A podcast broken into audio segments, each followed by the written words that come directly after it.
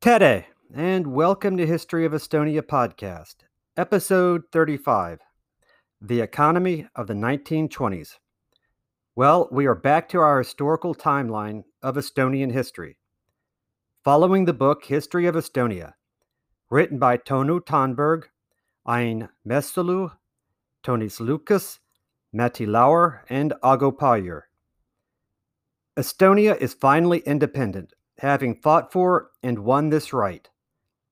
In this episode, we cover in basic terms how the Estonian economy struggled to find its way after depending on the huge, outdated Russian market for centuries to sell its goods, as most trading between the countries ceased. Estonia develops its own currency and the government implements land reforms to encourage Estonians to farm their own land a dream that had gone unrealized for many Estonians. I've had a trend recently of listeners reaching out to say hello, and in most cases, these have been people with Estonian ancestry that don't speak their native tongue, but are curious about their history and ancestry. This is quite satisfying to me personally, since you are part of the limited group of people I imagine would benefit from an Estonian history podcast. I hope by listening to this podcast, you become more intrigued by your Estonian ancestry. And hopefully, it will encourage some to develop new ties to this wonderful and unusual place. The economy of the 1920s. Estonia had been one of the best developed regions of the Russian Empire due to its favorable location at the crossroads of Russia and Europe. New modern European production technologies, equipment, and specialists arrived there first. The closeness of the huge Russian market allowed for the development of extensive industrial agricultural production. At the same time, the situation of being tightly bound to Russia meant a dependence of the Estonian economy on the Eastern market. The raw materials needed by large enterprises were imported from the East and the majority of their output went back there. The estate economy, which had become outdated from a world perspective long before, could survive in Estonia due to the indulgent Eastern market consuming timber, spirits, and milk produced by the estates. When Estonia became independent, its role as a bridge between Europe and Russia decreased, and the Russian market and sources of raw materials diminished. Economic indicators, which had been high in the context of Russia, were low when compared to European countries. Estonian production did not compete well with European goods. Besides, as a consequence of the wars and revolution, the local economy had become partly disabled. The evacuation and liquidation of industrial enterprises located in Estonia started in 1915. First, they were taken to Russia, then in 1918 to Germany. The degeneration of agriculture was mainly caused by the fact that the men capable of work had been recruited, and draft animals were requisitioned. The amount of arable land and the number of cattle had sharply decreased. The monetary system had to be created from scratch. Several currencies were, were simultaneously in circulation in Estonia Russian rubles, German marks, and Finnish marks. The Estonian mark, which had been introduced in 1919, was initially an unstable currency, and its reliability was undermined by continuing inflation. During the War of Independence, Estonia incurred extensive foreign liabilities. The total sum Estonia owed to the United States of America, Great Britain, France, and Finland were 5 billion marks, the size of the state budget in 1920.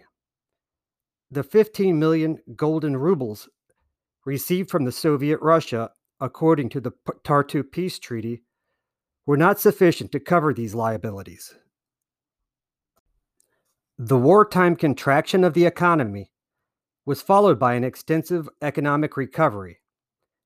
At first, hopes were entertained of restoring the previous structure of the economy and developing ties with Russia.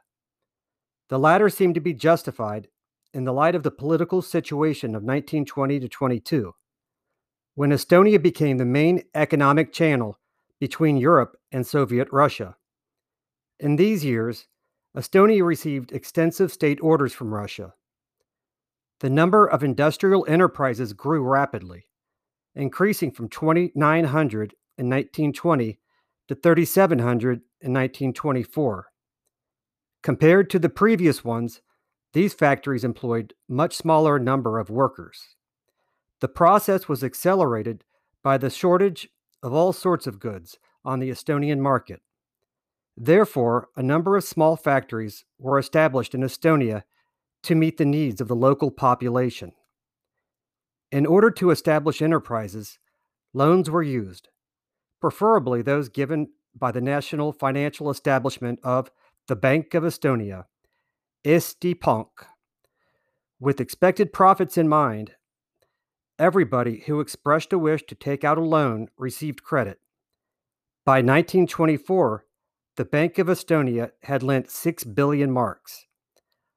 Often the authors of rather dubious business plans or even swindlers were guaranteed a loan. Soon it became clear that the great expectations of an industrial breakthrough in Estonia had been exaggerated.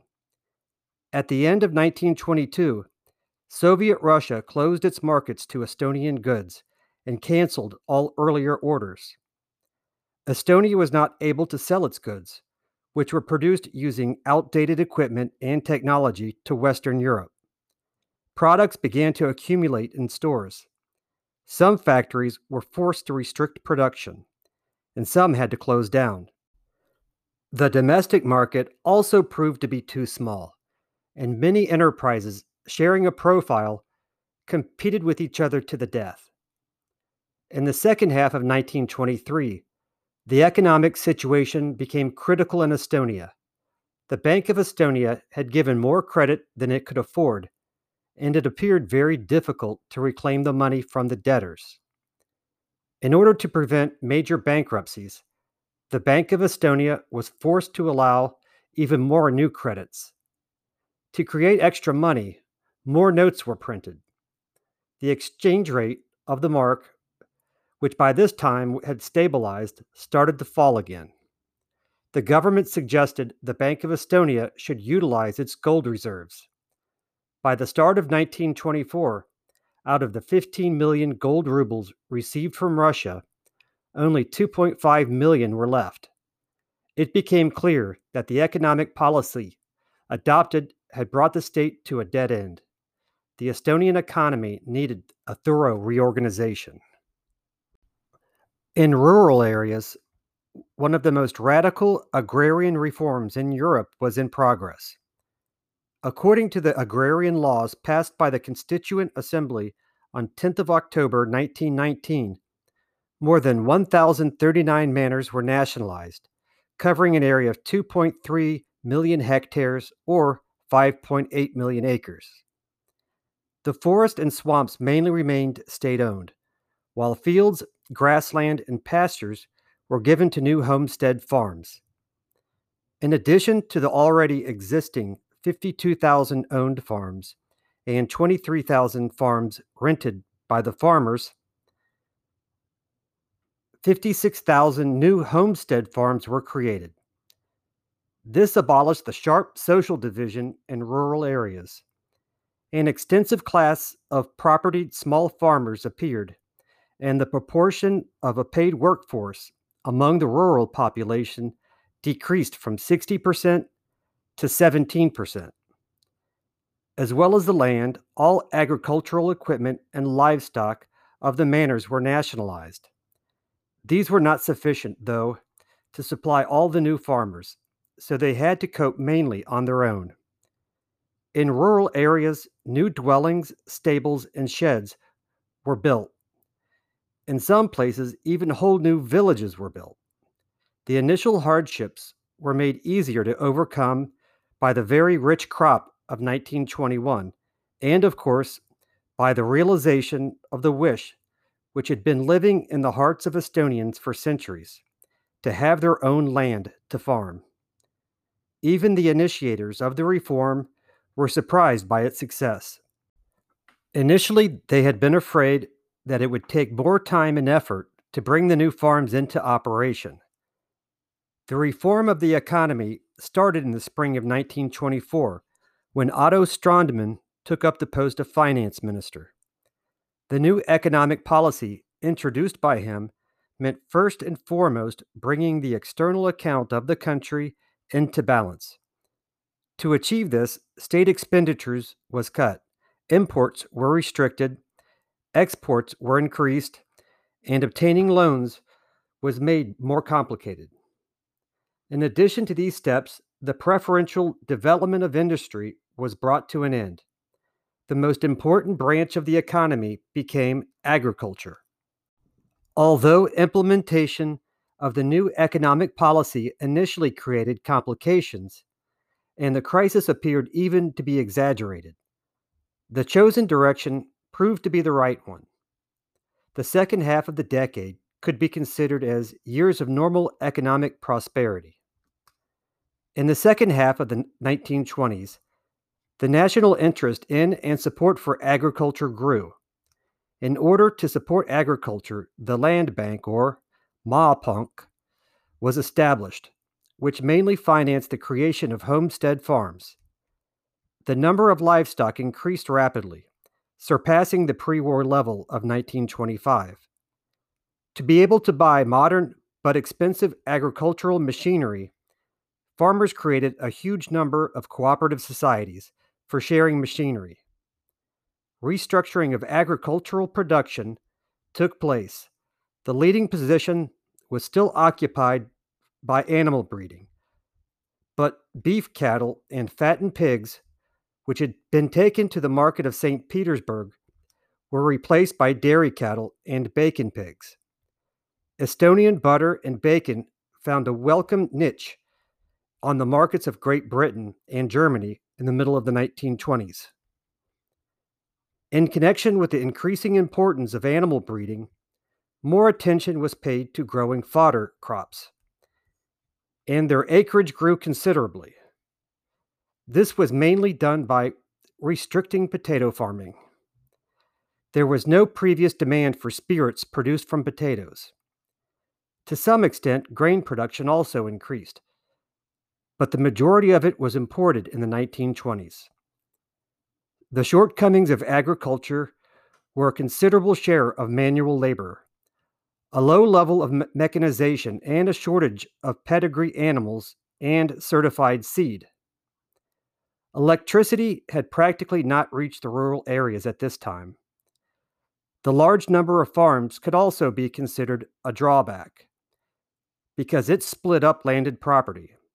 One third of the farms were less than 10 hectares in area, and their owners had to look for extra income to allow their farms to survive. The large enterprises, which had been established to serve the interests of the Russian Empire and were not suitable for a small state like Estonia, were liquidated. Instead, new smaller enterprises and even new branches of industry were established. Factories relying on raw materials f- found in Estonia were preferred. Thus, a native fuel industry developed, based on mining of indigenous oil shale. In addition, the peat industry was expanded, and the two together enabled the end of the uneconomic destruction of forests and the extremely expensive import of coal. The mining of oil shale also laid the foundations of the local chemical industry. At first, mainly oil was produced from the shale, but soon other products were added. Production of phosphorite increased. In Tallinn, a Galalith factory, which is a predecessor of plastic, was established, which was remarkable even in a European context. Timber, which was plentiful in Estonia, was used by timber industry enterprises. Sawmills, match factories, furniture works, as well as by cellulose and paper mills. To produce agricultural products, numerous dairies, slaughterhouses, and other food industry enterprises were established. Many factories that had previously produced for the Russian market respecialized on satisfying the needs of the domestic market. Thus, engineering plants started to produce agricultural equipment, heating devices, furniture, and road building machinery. Enterprises producing building materials supplied new buildings with bricks, cement, window glass, and wooden constructions. Compared to the Russian era, the level of industrial development remained somewhat low in the 1920s. Several enterprises remained closed, and many worked at less than full capacity. This was because many enterprises could not find a market for their production. The quality and cost of the completed production did not allow successful competition in Western Europe. Unemployment was still remained a great social problem. In order to avoid the reoccurrence of the crisis that had devastated Estonia in 1923 and 1924, monetary reforms were carried out on the initiative of the finance minister Leo Sepp. Through the medium of the League of Nations, Estonia managed to get a foreign loan worth 28 million krones from British banks. With the help of this money, the monetary and banking systems of the Estonian Republic was rearranged. On the 1st of January 1928, a new unit of currency, the krone, was equal to 100 marks, went into circulation. It was pegged to the Swedish krona and guaranteed by a reserve.